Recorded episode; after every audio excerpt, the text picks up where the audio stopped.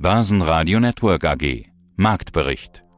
Der Börsenpodcast. Im Börsenradiostudio Peter Heinrich, Sebastian Leben. Mein Name ist Andreas Groß.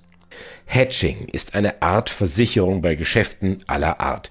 Eine Versicherung gegen steigende oder fallende Preise zum Beispiel. Preise für Öl, Gas oder Kohle. Sehr kompliziert und oft sehr riskant. Sie werden auch Hot Potato Geschäfte genannt. Das heiße Geschäft, also die heiße Kartoffel, wird möglichst schnell weitergegeben, damit man sich die Finger nicht verbrennt. Aber genau das ist heute passiert. Peabody Energy, das weltgrößte private Kohleunternehmen, hat sich mit Short-Positionen auf den Kohlepreis verzockt und musste mit 150 Millionen Dollar von Goldman Sachs aus dem Kohlestaub gezogen werden. Zehn Prozent kostet diese Rettung allein an Zinsen. Und das Vertragte dabei. Analysten befürchten, dass das kein Einmalereignis bleiben könnte und warnen vor einer Liquiditätskrise bei Unternehmen aus dem Bereich Energie und Rohstoffe. Da liegen wohl einige heiße Kartoffeln im Argen. Der DAX, stellvertretend für so gut wie alle Indizes der Welt, ist ebenfalls eine Hot Potato von 12.500 Punkten bis 13.100 Punkten warfen sich die Anleger den Leitindex am Montag zu. Am Ende 12.835 Punkte, 2% Minus. Es fällt schwer, gute Nachrichten zu finden an einem Tag, an dem der Ölpreis schon mal über die 140 Dollar geschaut hat, der Euro zum Franken und auch zum Dollar weiter verliert und weiter das Gespenst der Stagflation um die Häuser zieht. Vielleicht heitert es ein wenig auf, dass die Schweizerische Nationalbank 26 Milliarden Franken Gewinn macht und jedem Aktionär 15 davon abgibt. Unsere Top-Interviews vom Montag hören Sie jetzt in Auszügen. Wolfgang Habermeier von Merito, Florian Müller vom Solid Sachwertefonds, Ben Boos, erst Vorstand bei Click Digital, Chartanalyst Christoph Geier, Fritz Mosböck, Erste Group Bank, Heiko Geiger von von Tobel und Wikifolio-Trader Richard Ritchie Dobitzberger. Ja, schönen guten Tag. Ich bin Christoph Geier von der VTAD, der Vereinigung Technische Analysten Deutschland. Hier bin ich als stellvertretender Regionalmanager in Frankfurt tätig und als Ausbilder für angehende technische Analysten. Ja, das heißt, Sie sind Chart-Analyst. Es sind gerade genügend Charts zu nennen, bei denen spannende Bewegungen zu sehen ist. Meistens natürlich nach unten. Überall fallen die Kurse. Wichtige Marken werden unterschritten und so weiter. Das liegt aber auch daran, dass eben Krieg ist und Krieg bringt dem Markt maximale Unsicherheit. Herr Geier, wie gut funktioniert Charttechnik in solchen Zeiten? Äh, Marken, die man nennt, die nicht unterschritten werden dürfen, die fallen ja gerade reihenweise. Ich bin neulich gefragt worden, wie sieht es denn eigentlich aus mit den Indikatoren? Die kann man doch jetzt überhaupt nicht mehr anwenden. Ja, es sind natürlich besondere Zeiten, um Himmels Willen. Ich würde jetzt mich schlecht tun zu sagen, technische Analyse ist jetzt der Heilsbringer und das macht alles toll. Nein, es ist auf jeden Fall so, dass wir momentan das berühmte fallende Messer sehen, beim DAX, bei vielen Aktien auch, in das man nicht reinfassen sollte. Und trotzdem sind diverse Marken immer wieder wichtig und werden auch beachtet und da schauen wir dann auch drauf. Aber wie gesagt, eine Garantie, dass die halten, die gibt es in normalen Zeiten nicht und in Kriegszeiten schon gar nicht.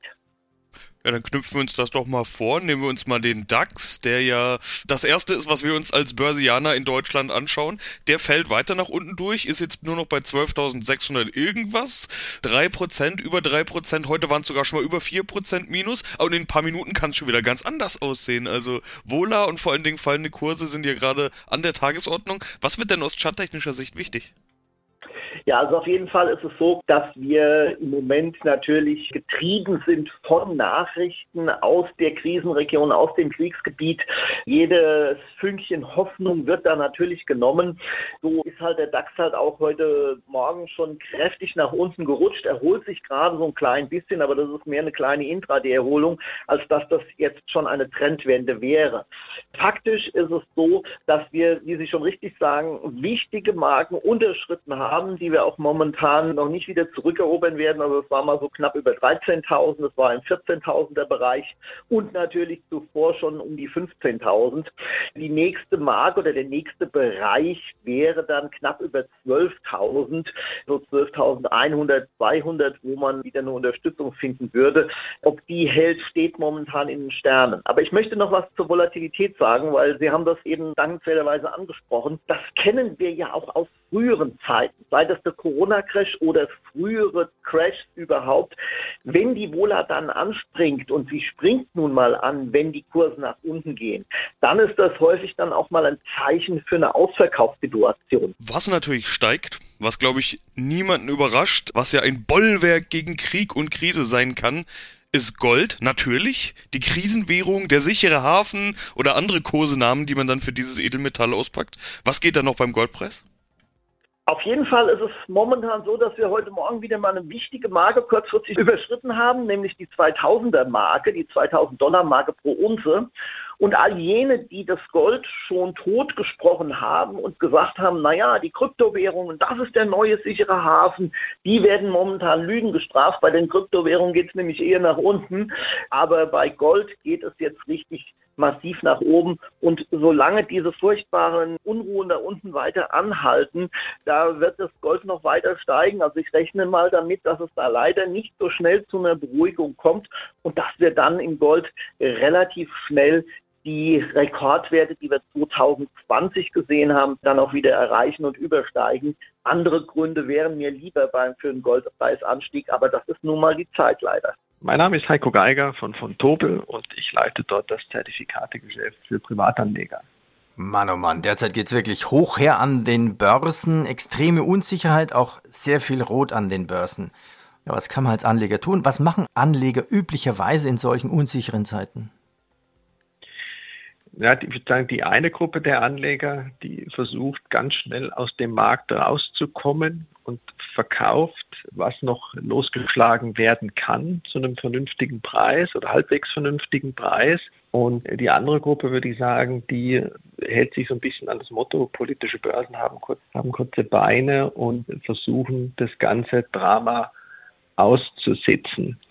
Und dann gibt es natürlich noch einen Teil, der doch eher aktiveren Marktteilnehmer, die eben auch versuchen, diese Volatilität zu handeln, die dann gerade auch im Bereich von Hebelprodukten sowohl auf der Long- als auch auf der Short-Seite versuchen, aus diesem Kurskapriolen nochmal Rendite zu generieren. Ja, man braucht quasi auch defensive, krisenresistente Werte, das gibt es auch und die findet man rein zufälligerweise auch in der Schweiz, in der neutralen Schweiz. Von Tobel hat jetzt ein Produkt dazu, eine Multi-Aktienanleihe. Ja, auf Nestle, Novartis und Roche. Ja, sind die Werte wirklich defensiv und krisenresistent? Ja, sie sind halt die, die, die klassischen defensiven Titel im Schweizer SMI-Index.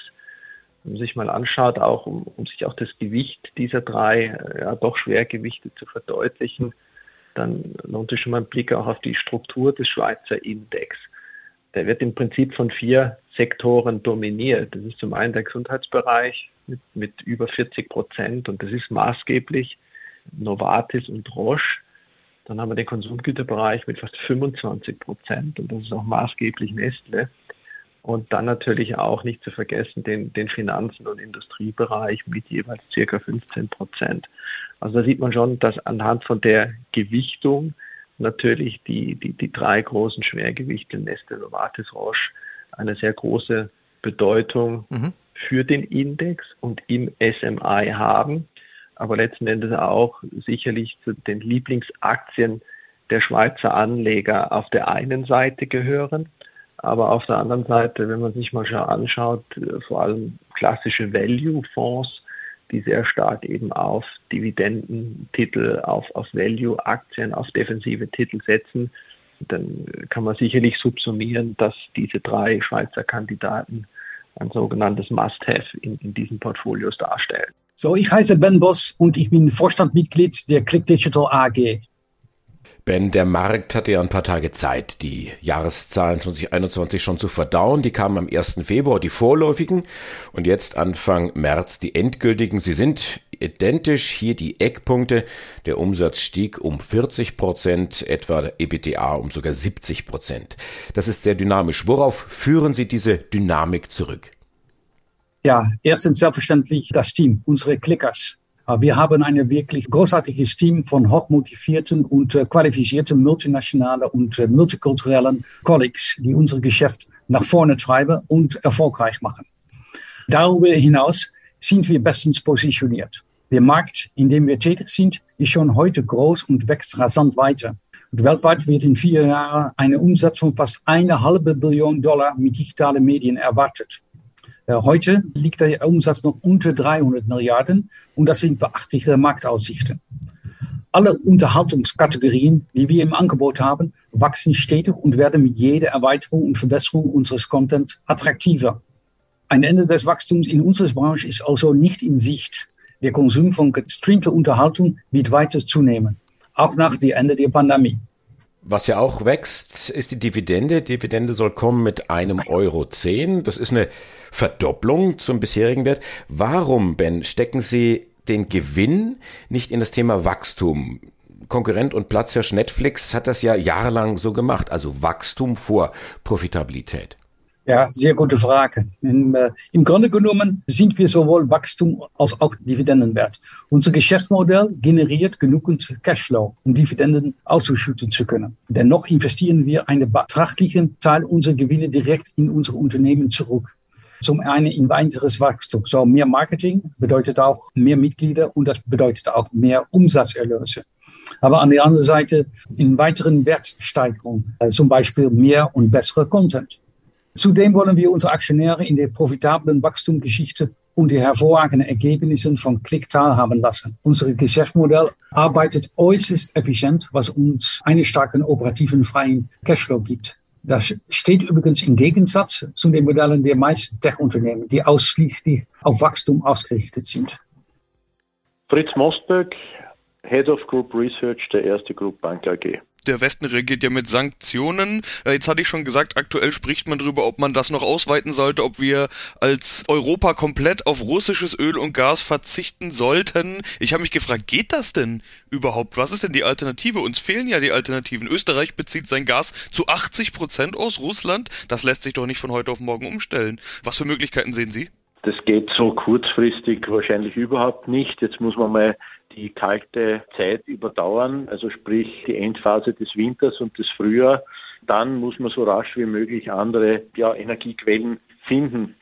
In Österreich lässt sich das teilweise regional schon auch durch Alternativenergien bewerkstelligen, aber dass man die Masse jetzt so schnell umstellt, wird wohl länger dauern. Ich glaube, damit sind wir eigentlich schon beim Kern der Frage, was dieser Krieg für die Finanzmärkte bedeutet. Wir haben zurzeit drei Szenarien. Das eine Szenario ist nämlich, dass es eine Auseinandersetzung ist von eher kurzer Dauer, sprich auf zwei bis drei Wochen, weil die Gegenwehr der Ukraine doch enorm ist und vielleicht dann aufgrund dieser bestehenden Gegenwehr vielleicht doch auch auf diplomatischem Wege eine Lösung gefunden werden kann und quasi der Krieg dann in zwei bis drei Wochen ein Ende finden kann. Wir haben dann zwei weitere Szenarien, nämlich das zweite, dass es jetzt einmal diesen Zustand gibt mit einer längeren Dauer der Auseinandersetzung. Das heißt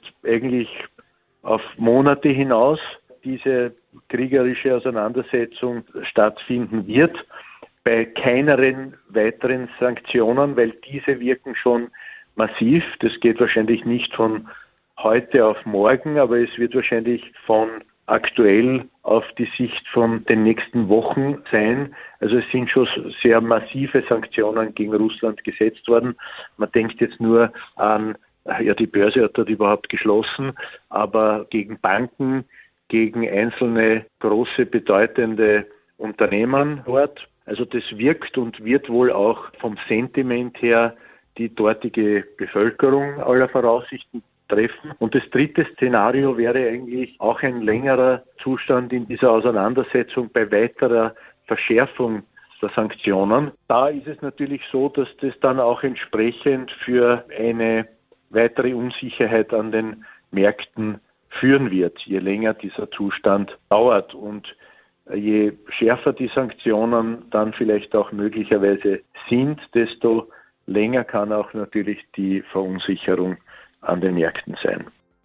Ja, hallo, grüß Gott. Mein Name ist Richard Dobitzberger, in der Trading-Szene eher bekannter als Richie. Krisenwährung Gold klettert momentan ebenfalls sehr stramm. Du hast aber kein Gold bei dir im Portfolio, sondern du sagst, also pass auf, ich habe hier äh, Aktien, ich will auch vielleicht irgendwo eine Dividende abgreifen. Natürlich Barrick Gold hast du schon erwähnt, da bleibst du auch dabei oder baust vielleicht sogar noch auf. Na, momentan kannst du ja kaum aufbauen. Ja, also Barrick Gold ist nach den Quartalszahlen der letzten Wochen, vor zwei Wochen war das ist ja fast für mich jetzt bei solchen Goldpreisen eine, eine Bank. Ja, also Aktienrückkaufprogramm in Milliardenhöhe, verstärkter Einstieg beziehungsweise verstärkter Goldpreis hier und auch im Research-Bereich sehr stark Akquisitionen von kleineren Gold-Drilling Companies hier, die immer wieder stattfinden, sehr gut vernetzt. Global ist ja eines der größten Goldunternehmen Unternehmen, aber auch Kupfer, ja, darf man nicht vergessen bei Barrick Gold, auch hier der Kupfer-Value, der hier drinnen ist. Und äh, Kupfer wird ebenfalls benötigt, der wichtige Rohstoff, nicht zuletzt auch in der Waffenindustrie und deswegen ein sehr umfangreiches Unternehmen, das in dieser sehr schlimmen Zeit, ja, trotzdem profitieren kann von dieser Konstellation. Und ich würde wirklich sagen, von dieser Konstellation, weil es ist alles andere als erfreulich. Wie geht es jetzt weiter? Wie geht es jetzt bei dir weiter? Wie ist deine zukünftige Strategie? Was werden wir alles noch von dir hören? Also die zukünftige Strategie in der Hinsicht bleibt unverändert. Ja, ich hoffe, dass sich auch das Börsenumfeld rasch wieder erholen wird. Das heißt, dass dieser Krieg, dieser Überfall ein Ende findet, dass man sich hier trotzdem auch friedlich zusammensetzen kann. Meine Erwartungen sind eher bescheiden, muss ich auch ganz ehrlich sagen. Das hat aber einfach analytische Gründe. Trotzdem wären die nächsten Schritte jetzt einmal diese Situation so beizubehalten, solange hier noch diese Unsicherheit bestehen. Und ansonsten halte ich natürlich Ausschau wieder auf meine Lieblingstitel, wenn es wieder darum gehen würde, Wachstum zu generieren, Technologie, neue Technologiewerte hineinzunehmen. Und ich würde mich sehr freuen, wenn sich das bald wieder so ändern könnte, dass wieder Tesla und Apple vorne stehen und vielleicht nicht Rheinmetall und Lockheed Martin. Florian Müller, 37 Jahre alt, Geschäftsführer der Solid 4 GmbH. Und Ihr Fonds ist der ein sicherer Hafen? Also Sie haben ja vorhin gesagt, dass Sie gegen den Trend gerade steigen können. Geben Sie da doch mal einen Blick. Wie gut kommen Sie gerade zurecht? Also sehr gut. Wir haben jetzt, wenn Sie unseren Fonds mit der BKN A2AQ95 googeln, wir haben jetzt in den letzten, in letzten Woche ungefähr 5 bis 10 Prozent gewonnen. Seit äh, Jahresanfang stehen wir gut 10 Prozent im Plus. Also weil wir halt letztendlich die Übergewichtung in, in die Edelmetalle haben, die jetzt natürlich profitieren.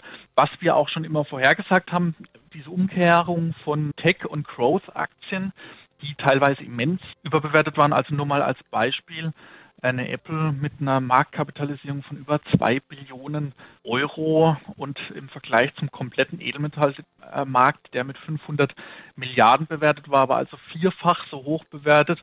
Und diese krasse, ja, Fehlallokation scheint sich jetzt zu entladen, sprich die Anleger gehen raus aus, aus, aus Growth und äh, Tech-Aktien und rein in Edelmetalle, in Versorger, in, in Rohstoffe jetzt ja auch so stark steigen, wie wir es eigentlich noch nie hatten seit der Ölkrise 1974.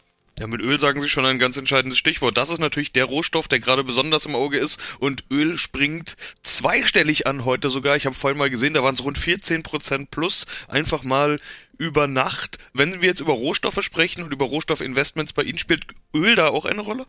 Wir haben auch Öl im Portfolio mit über 4% Gewichtung derzeit. Also es äh, partizipieren natürlich auch an den äh, steigenden Preisen. Was viel dramatischer zu sehen ist, ist, muss man sich mal auch verge vergegenwärtigen, dass ein steigender Ölpreis oder der jetzt auch in den letzten paar Wochen und Monaten sich ja fast von über 50 Prozent nach oben entwickelt hat, dass das auf sämtliche Branchen überschlägt und diese Preissteigerungen dann letztendlich auch beim Verbraucher landen. Wir sehen es erstmalig jetzt nur in Anführungszeichen an der Tankstelle.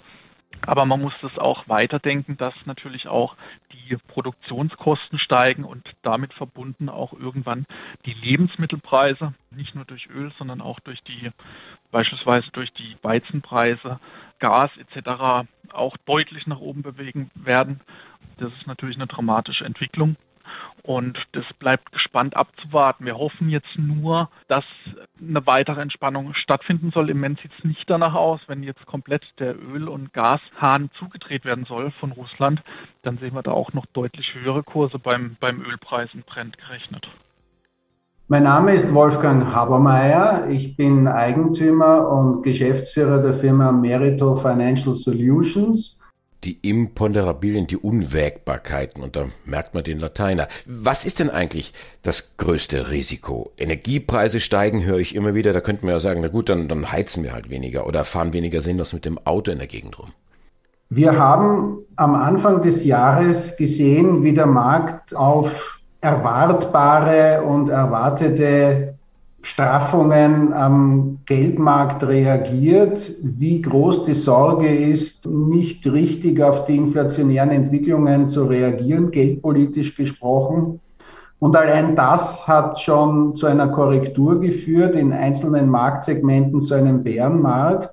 Am 24. Februar hat sich die Welt verändert. Wir, wir haben ein historisches Datum, den 24. Februar 2022 werden wir uns lange in Erinnerung halten. Und die großen Gefahren, die davon ausgehen, sind gar nicht wirklich noch zu beurteilen. Wir haben einerseits diese Explosion der Ölpreise und Energiepreise, aber darüber hinaus vieler anderer Rohstoffpreise, was natürlich die Sorge mit sich äh, bringt, noch einmal die Inflation anzuheizen und, und angeheizt zu bekommen. Was aber so gar noch nicht berücksichtigt ist, die Konjunkturauswirkung. Und ich bringe es auf den Punkt, eine Rezession ist in diesen Preisen, wie wir sie heute sehen, noch nicht drinnen. Also eine Rezession ist noch nicht eingepreist und sollten wir eine Rezession erfahren, wird der Markt noch einmal deutlich, ein deutliches weiteres Minus aufzeigen. Welche Rolle haben die Notenbanken denn jetzt in dieser Situation? Die stecken doch in einer ja fast schon fürchterlichen Zwickmühle. Ja, sie stecken tatsächlich in einem großen Dilemma. Wir haben die Situation, dass die Inflationsraten sicherlich nicht nur vorübergehend über den preispolitischen Zielen stehen, das heißt, die Notenbanken müssten längst in eine Straffung übergehen, in Zinserhöhungen und auch in einer wenig lockeren Liquiditätsbeschaffung. Das heißt, das Quantitative Easing sollte doch auslaufen. Und gleichzeitig wissen die Verantwortlichen, dass sie mit einer zu starken Straffung die Konjunktur abwürgen. Basen Radio Network AG Marktbericht. Der Börsenpodcast.